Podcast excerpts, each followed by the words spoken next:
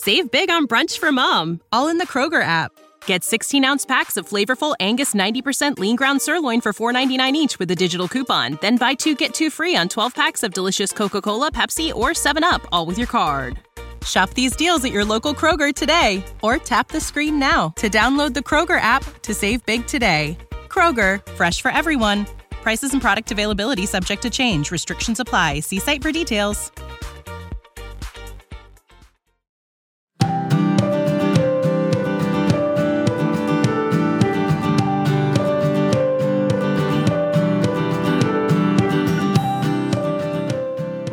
Hey friends, Alisa Childers here. I am so excited to bring you today's guest, Dr. Frank Turek. What is it like to go onto hostile college campuses and present evidence for Christianity? What does it mean that atheists need God to make their case? We're going to talk about those things with Frank and more on today's podcast.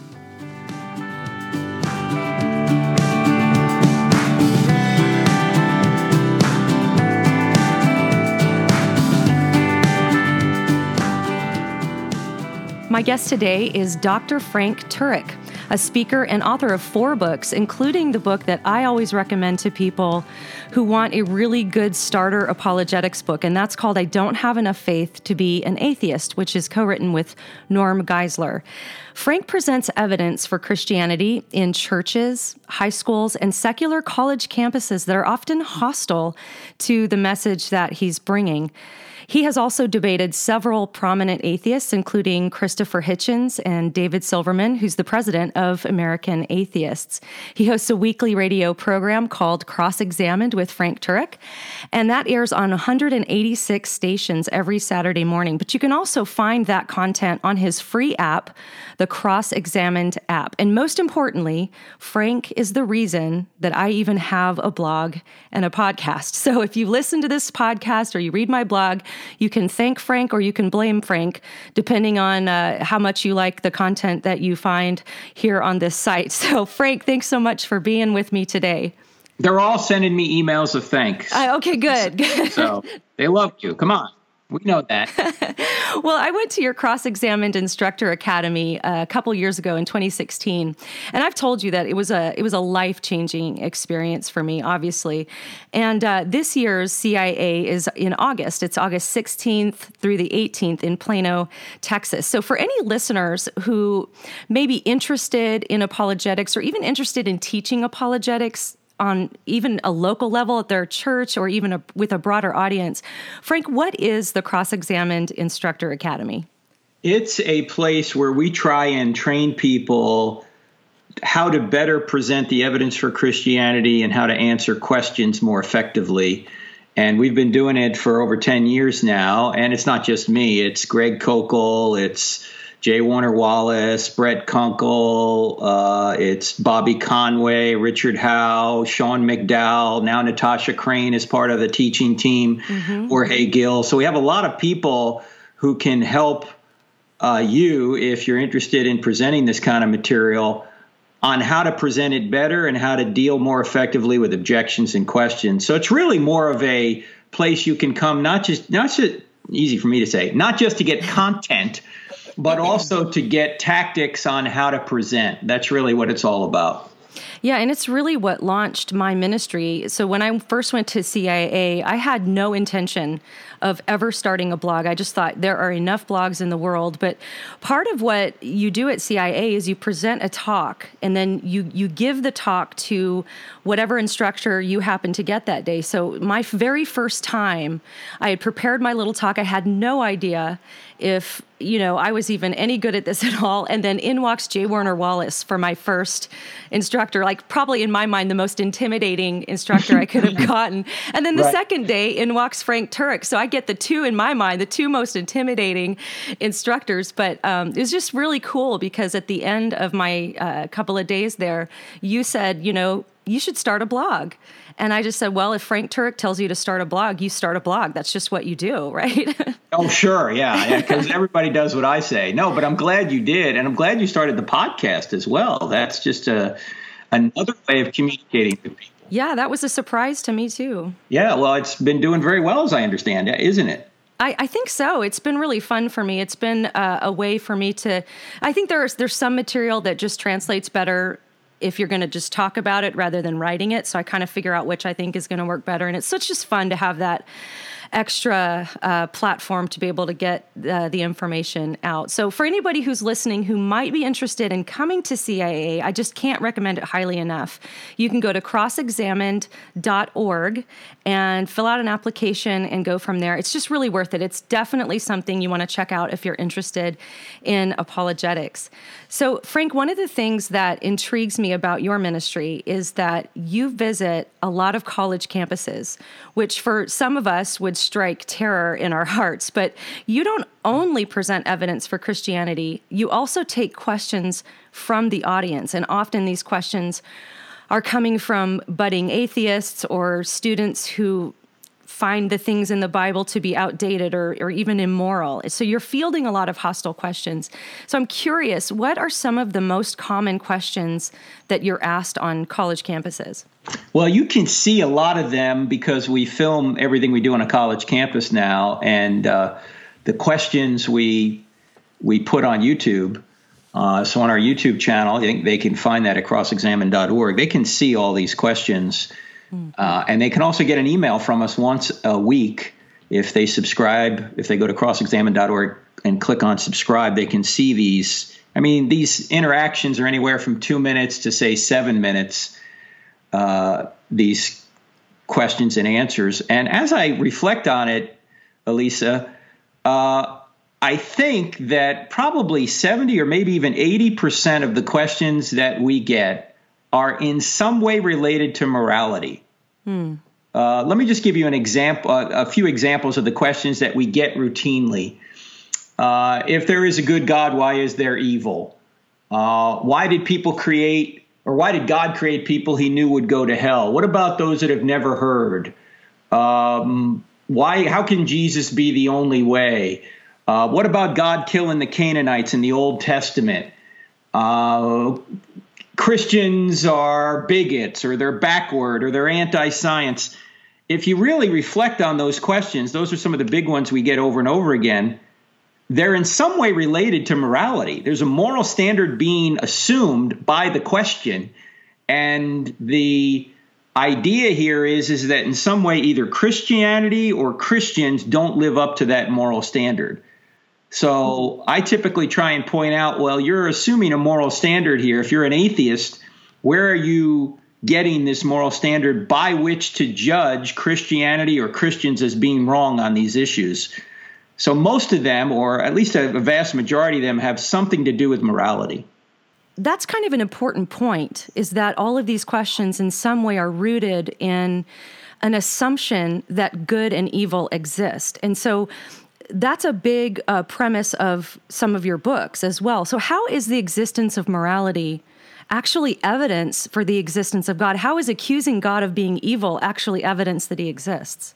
Yeah, it's a great question because if you think about it, if somebody ever says, well, there's too much evil in the world, so I can't believe in a good God, I think what you need to do is stop and ask a question. And this is these are the kind of questions we teach at CIA, and Greg Koukl is so famous for teaching in his book Tactics and the question you want to ask is, what do you mean by evil? And typically, when you ask that question, people aren't going to give you a definition. They're going to give you examples. They're going to say, well, murder is evil, or rape is evil, or theft is evil. And at that point, you need to say, well, I agree, but I'm not asking you for examples of evil. I'm asking you for a definition of evil. Mm. And the problem is, is when you ask that question of people, they're going to find it very difficult to give a definition of evil without appealing to a standard of good. Because evil doesn't exist on its own. Evil is actually a lack or a privation in good. Evil is like cancer. Uh, if you take all the cancer out of a body, you've got a better body. If you take all the body out of cancer, you've got nothing. In other words, evil doesn't exist on its own, it only exists as a lack or a privation or uh, a some kind of deviation from good. It can only exist if good exists. Now, here's the problem for the atheist, and that is good can't exist unless God exists, because by definition, what we mean by good is God's nature. Now, we can argue over who is this God, But what we can't say is good exists absent of God, because if the atheists are right, if we're just molecular machines, if all that exists are materials, then there's no such thing as good. Good is an immaterial quality or an immaterial value or an immaterial entity. It's not something made of molecules. So the the big problem for atheists is is they have no way to justify anything being evil if there's no way to ground good in anything other but God, anything other but God, and there is no way to ground good in anything other but God. So, in your debates with atheists, have you found that they are hesitant to admit this, or do they try to dance around it? What's the general response uh, with a, you know, like a David Silverman or Christopher Hitchens, when you have the opportunity to kind of ask further questions and and, and sort of get to the root of this? What's their response? Well, Christopher Hitchens, God bless his soul, um, he da- he danced around it and wouldn't answer the question. Mm. Uh, when when I tried to get him to define evil, he gave me an example. I said, "What is evil?" He said, "Religion." You know, and everybody laughed because he he was so good rhetorically. But that wasn't the question. The question isn't give me an example of evil. The question is define evil, and he wouldn't do it. Uh, David Silverman, uh, by the way, uh, who used to be the president of the American Atheists, uh, he he was fired recently, oh. unfortunately. Oh. Okay. But in any event. Um, Silverman, and you can see all this on our website. Silverman finally admitted that since he th- he believes atheism is true, there's nothing objectively right or wrong, and he admitted then therefore the Holocaust wasn't really wrong. Wow. Now, David Silverman, being ethnically a Jew, tried to say that the Holocaust was not really wrong. And my point to him was David, if your worldview causes you to believe the Holocaust was not wrong, then you just have the wrong worldview. Because you already you already know the Holocaust is wrong. You don't you, you, I mean that's more obvious to you than atheism is true. So why would you say atheism is true? Why would you take the less obvious position that atheism is true when you have evidence that the more obvious position is it's wrong to murder innocent people in a Holocaust. You already know that's true. So there's a problem with your worldview. There's not a problem with your moral intuition that murdering Jews is wrong. There's a problem with your worldview, which tries to tell you murdering Jews isn't wrong. And and one of the things that I've heard brought up when this gets discussed is sometimes people will say something like, "Well, your argument about morality fails because everybody has a different idea of what's what's good and evil. So, how would you respond to that? Well, I would say, first of all, that's not true. But secondly, even if everybody uh, agreed, let's say, for example, an example William Lane Craig gives, he says, let's suppose that the Nazis won World War II and uh, brainwashed everybody to believe that murdering Jews, homosexuals, gypsies, and Jehovah's Witnesses was right. It was the right thing to do. Would it be right? And if you ask that question, just about everyone's going to say, well, no, it wouldn't be right. Right. What are they doing when they say that? They're appealing to an objective moral standard. The moral law does not require that every human being agrees on every moral question. The more it, it, in fact, it doesn't require agreement at all. All it requires is that there's one thing morally wrong out there, just one. Mm say it's wrong to torture babies for fun, or it's wrong to murder people in a Holocaust, or it's wrong to murder uh, homosexuals in a Holocaust, or it's wrong to, uh, say, crucify children like ISIS is doing now. If that, if any of those things are really wrong, then God exists. Right, because it's not just my opinion versus your opinion. We're appealing to a standard that's higher than our own opinions. Right and that's i think that's the thing that that uh, honestly it's interesting as i teach apologetics to high schoolers this is the most difficult t- thing to convince them of i think it's because of the culture they're growing up in is that even when i bring up really horrible examples uh, a lot of times even in churches christian high school kids have a hard time admitting that there is objective morality which is which is really interesting. Well, it, it, is, it is interesting but when you think about it just take the culture right now. The culture tries to claim uh, that, say, opposing same sex marriage is wrong, right? Mm-hmm. I mean, right. they have their own moral precepts, or or opposing uh, someone who wants to engage in uh, a uh, a uh, a transformation, uh, same sex, or I, I should say a, a, sex change operation. That would be wrong. Or counseling people out of homosexual practice is wrong. That's what our culture says right. now.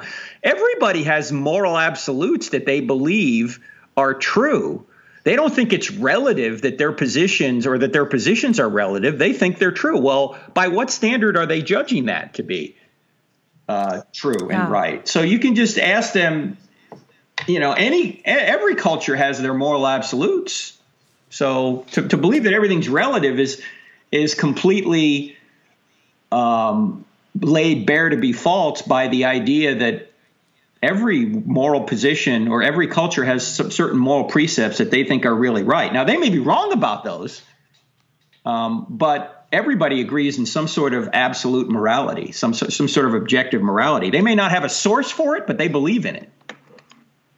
And this proves out with the whole idea of tolerance in our culture right now, how the, the people who are kind of like the tolerance police, like you will be tolerant oh wait except unless you're a conservative christian. That's right. And then it's okay to not be tolerant. In the name of inclusion tolerance and diversity you're excluded. Exactly. Um, and you so, will not be tolerated. Exactly. So frank what is the most difficult question you've ever been asked? Have you ever been on a college campus and just really got thrown for a loop with a question? Well, when, you do this long enough, you realize that you get the same 20 questions in most places, right? And most of them are related are related to morality, as I mentioned earlier. The the questions aren't necessarily hard to answer; they're just hard to answer in two minutes. Mm. That's the problem. The problem is really a time factor. Like somebody asks you, "Well, why would why would God allow evil to occur?" Well, that's that's not a two minute answer that's a that's a two semester answer, mm. right? I mean, you you take entire courses on that, and so all you can do is what I love how the way John Lennox puts it. He says, "I don't have a complete answer for you. I have a doorway to an answer." So here's my doorway. Here are a couple of things to consider why God might allow evil. Right? Well, He allows it because of free will, and uh, He allows it because he can bring a greater good from it. And he allows it because sometimes we only look up when we're on our back, right? Mm-hmm. When things are going really well, we might not look to God at all, but when things are things are bleak, we somehow get get get real interested in God. So, I mean, there are several reasons. He does it to build character in it, to build to, to build virtue, as the scriptures declare, say Romans five and and uh, James one. I mean, these are, I mean, you can give some answers, but you can't give all the answers, and you don't have all the answers. Yeah. So it's really difficult to answer questions in a short period of time. That's the problem. Well, your latest book has a really intriguing title. It's called Stealing from God Why Atheists Need God to Make Their Case. Uh, what does that mean? Uh, explain that to us a little bit. Yeah, I've noticed that when atheists are arguing there is no God, they're actually stealing aspects of reality to argue against God, yet those aspects of reality wouldn't exist unless God existed. So they have to steal from God in order to argue against him. And the book is oriented around an, an acrostic, crimes, C R I M E S. And let, let, I'll just give you one example. We talked about it briefly earlier. The E in crime stands for evil when atheists are claiming there's too much evil in the world, they're actually presupposing a standard of good, as I mentioned earlier, but that standard of good wouldn't exist unless God existed. So when they're saying there's too much evil and that disproves God, they actually have to assume God exists in order to say God doesn't exist. So they're stealing from God while they're arguing against him. In chapter two, you deal with reason about our, our ability to think things through and to reason them out. And you argue that if atheism is true, then all arguments for anything fail. So if atheism is true, we can't argue any kind of logic or any any kind of, of point. So unpack that for us. What what does that mean? Well, I'm when I say atheists, I'm taking the very popular view today among most atheists. This might not be the case of all atheists, but it's probably the vast majority view of atheists is that materialism is true, that there is no immaterial realm, that everything's made of molecules, uh, that we're just moist robots, that every thought we have is the result of, a, of the laws of physics, you know, natural laws over which we have no control. Well, if that's really the case, then why should we believe anything we think? Why should we believe atheism's true or evolution's true or or there is no God? Why should we believe any of that if every thought we have is the result of the laws of physics? We're not really reasoning, we're just reacting. We're no different than a Coke can fizzing, as Doug Wilson said in his debate with Christopher Hitchens. Hmm. We're moist robots. So I think if if materialism's true, there's no way to know it's true. Mm. Because again, we don't come to conclusions through rationality. We come to conclusions because the laws of physics drove us to those conclusions.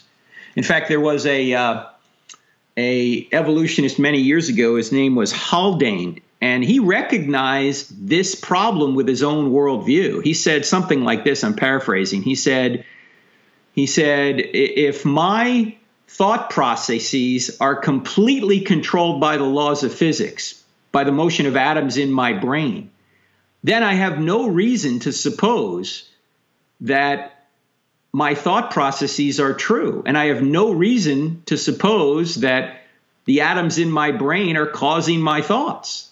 Hmm. In other words, it's a self defeating proposition to say that we're just moist robots, that there is no immaterial realm. And as soon as atheists try and open their mouths and try and come up with a logical thought that atheism is true, they have to steal these immaterial realities known as the laws of logic and our ability to reason in order to do so. So they're stealing from God while arguing against him. There's a story that John Lennox tells about interacting with a uh, an evolutionary biologist, I think it was, and he was asking this evolutionary biologist if if all we are are just the product of an unguided uh, evolution, like there's no intelligence behind this, it's just unguided, completely random, and here we are, and and you've come to that uh, conclusion with your mind. Mm-hmm. You know, mm-hmm. why would you trust that? Right and and it's and it's interesting too even coming back to what we were talking about earlier with the the moral argument about how to say something is good or bad or fair or unfair assumes a moral standard well you have to use your mind to do that mm-hmm. and and so it's if if materialism is true if atheistic materialism is true then then any kind of argument you even try to make that something's good or evil uh, fails because we we can't trust that process without there being any kind of intelligent design behind it. It's, it's, it's ironic, isn't it, Alisa, that the very people who claim they're beacons of reason have made reason impossible by their own ideology. Right, right. That's the ironic thing. They claim to be the reasonable ones when they've defeated our very ability to reason by claiming that we're just molecular machines. Right.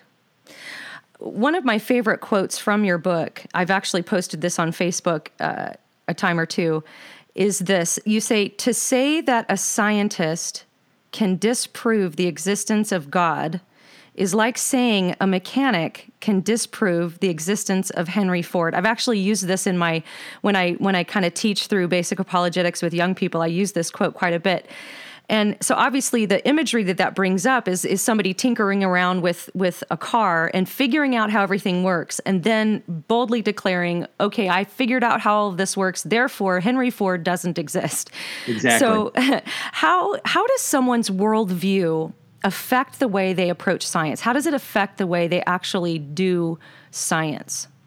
Well, in many cases, it has to do with their interpretation of the data. And there's a, a chapter in the book, Stealing from God, where I talk about this. In fact, the chapter is called Science Doesn't Say Anything, Scientists Do. Because mm-hmm. all data needs to be gathered and all data needs to be interpreted. And who does that? Well, science doesn't do that. Science is not uh, is is a word we use to describe the process we go through to discover cause and effect relationships. But who discovers the cause and effect relationships? Scientists do.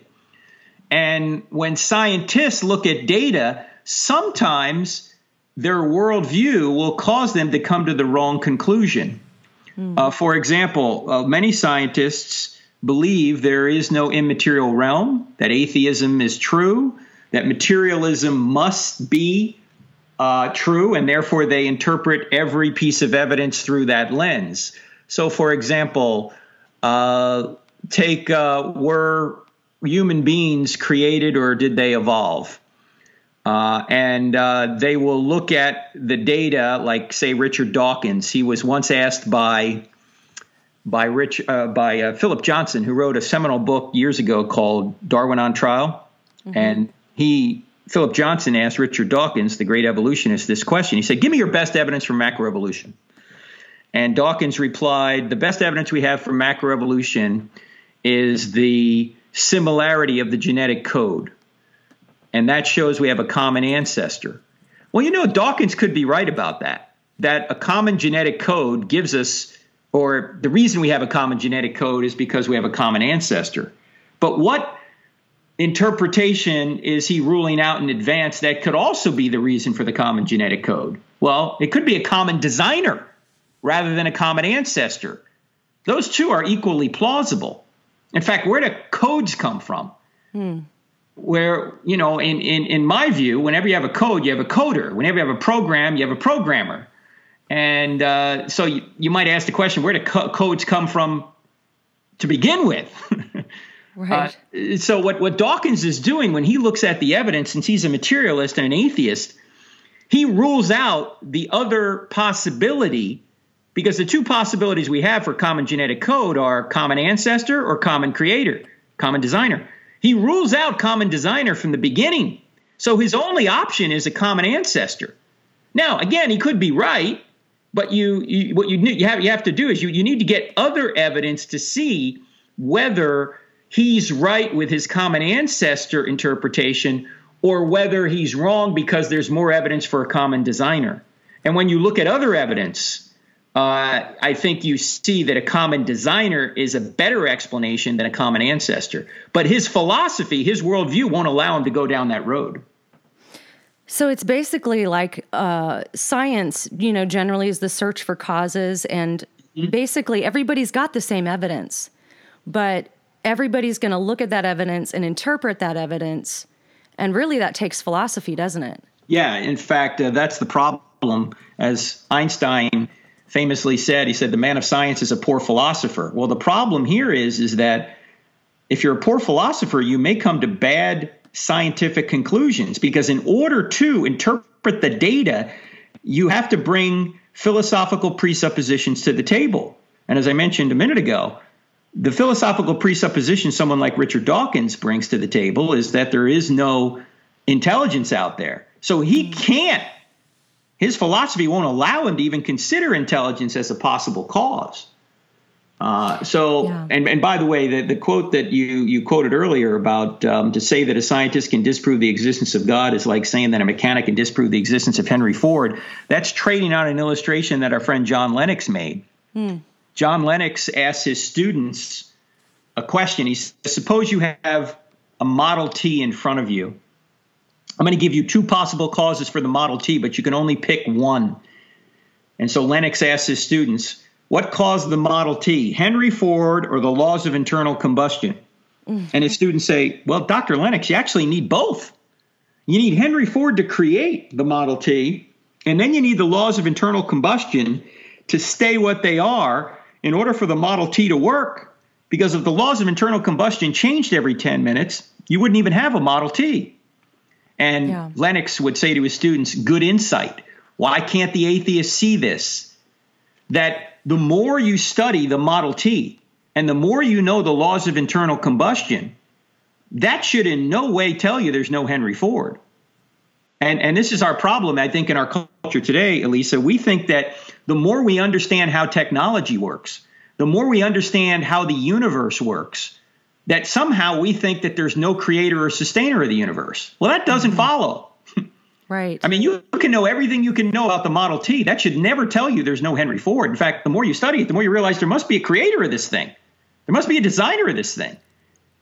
So I, I, I, don't I don't I guess people don't understand the distinction between how things operate, which is how a, a Model T operates, from how a thing originated. Right. How it operates is by natural forces how it originated is by an intelligent designer. Yeah. And Ed Feser, who I think has been on your show a few times, yes, uh, in his amazing book that everybody needs to get called The Last Superstition A Refutation of the New Atheism, he notes that this is really what's at the bottom of the so called war between science and religion. He's saying it's not really a scientific or a theological dispute. He, this is a war between two rival philosophical worldviews. And um, he goes on to quote uh, Richard Lewontin, who's a biologist, uh, who I think he's an atheist, isn't he? Yes. And I think you have this quote in your "I don't have enough faith to be an atheist" right. book as well. But but Lewontin's basically admitting this bias. He says our willingness to accept scientific claims that are against common sense is the key to an understanding of the real struggle between science and the supernatural. We take the side of science in spite of the patent absurdity of some of its contracts, constructs, in spite of its failure to fulfill many of its extravagant promises of health and life life, in spite of the tolerance of the scientific community for unsubstantiated just so stories, because we have a prior commitment, a commitment to materialism. And then he goes on to basically admit, he says, uh, materialism is absolute, for we cannot allow a divine foot in the door. So here's an atheist biologist basically admitting we have to have this worldview because otherwise we would have to admit God. Right. And I think underneath that, for many, not all, but for many, Alisa, is this. Um, Ed is saying, Ed Feser saying it's a, it's a philosophical, uh, a philosophical war, not not so much a war about science. And I think he's right about that. But underneath the philosophy is something we talked about at the top of the program, and that is morality. Mm. Because a lot of these people don't want God to exist because then there's a moral authority in the universe that's greater than them, and they don't want to answer to that. And and many people will admit this. I mean, Christopher Hitchens essentially admitted it when he said he thinks God's a cosmic North Korean dictator peering in on our sex lives. In other words, Hitchens didn't want there to be a God. He didn't call himself an atheist. He called himself an anti-theist, just like um, just like Lawrence Krauss, an anti-theist. It's not that he doesn't believe in God. Well, of course he doesn't believe in God, but he doesn't want there to be a God. Right. That's why the question I always ask people is if Christianity were true, would you become a Christian? And many atheists I've asked that question to on college campuses say no. But they don't want it to be true. And they'll admit privately, well, it's a moral issue. I don't want there to be a God. It all it all does come back to that morality question, doesn't it? Yeah. Yeah, because they want to be gods of their own lives. They're not on a truth quest, they're on a happiness quest. Mm. And they don't want there to be a God. Now, is this true of everybody? I can't say that. But it's true of a lot of people because I asked them. they admit. Yeah, I so, would say you're you're probably in a position to know better than anyone with all of the interactions you have with with atheists and and uh, agnostics and hostile questioners and all of that. And I think Paul talks about this too in Romans chapter one, where he says we suppress the truth and unrighteousness. In other words, we want to go our own way morally, and we don't want anybody to interfere, especially God. Well, if you want more, the website is crossexamined.org. Frank's latest book, Stealing from God Why Atheists Need God to Make Their Case, is just a fantastic book. I've read it twice. Uh, just a, a, great resource for every Christian to have. Frank, thank you so much for being my guest today and just for all the great work that you're doing to spread the gospel and for being on the front lines, presenting all of this compelling evidence for Christianity, uh, and just for furthering the cause of Christ. Well, thank you so much for what you're doing too, uh, Alisa. It's great having you on the team. And I'm glad you're blooming where you're planted there in the Nashville area. And if I could, I just want to remind everybody that if they download the app, the Cross Examined app, two words in the App Store, Cross Examined, they'll not only get our radio program once a week, uh, they'll get quick answer section uh, that has some of the more common questions and answers regarding Christianity, and also our TV show is, is streamed live there. That's right. So, uh, and then whenever we do a live college campus event, they can watch it right on their phone because we stream all that. Uh, not only on our website and on our Facebook page, the crossexamined.org Facebook page, but also on the app. So if they download that free app, uh, they're yeah. going to get a lot of resources. Definitely get that. That's one of the first apps I downloaded downloaded to my phone when I first discovered apologetics, and it's just been a wealth of information ever since. And I, I will say this though: when you look for the Cross Examined app in the App Store, there are actually. Did you know this, Frank? There are two Cross Examined apps. and one of them is run by an atheist. Did you yeah, know that? Yeah, I know. Ours is uh, it's two words in the App Store: cross-examined. Okay. And, it's the one uh, with the black, and it's got the. Is it the red cross or a white cross? Yeah, it's a it's a It's not the one with the bird. Don't get the one with the bird in the not cage. the one with the bird. That's right. Yeah, it is a. Uh, it's got a cross in the X. You'll you'll see it. It's got That's a cross great. with the X. It's it's it's black, and I gotta I gotta look up my own logo. I look at it every day, but I don't even remember. I yeah, know, it's, a- I, it's, it's not coming to my mind either, but I it's a red it's a red cross. Red with a, cross. A little a little drop of blood on the org. You'll There see you it. go.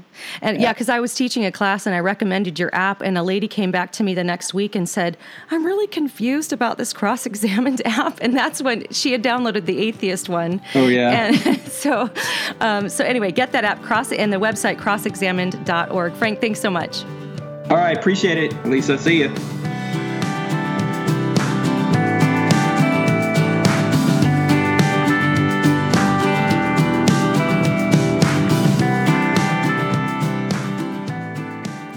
If you enjoyed listening to this podcast, you can sign up to receive my posts by email by going to alisachilders.com and clicking the subscribe button, or simply subscribe to the Alisa Childers podcast on iTunes.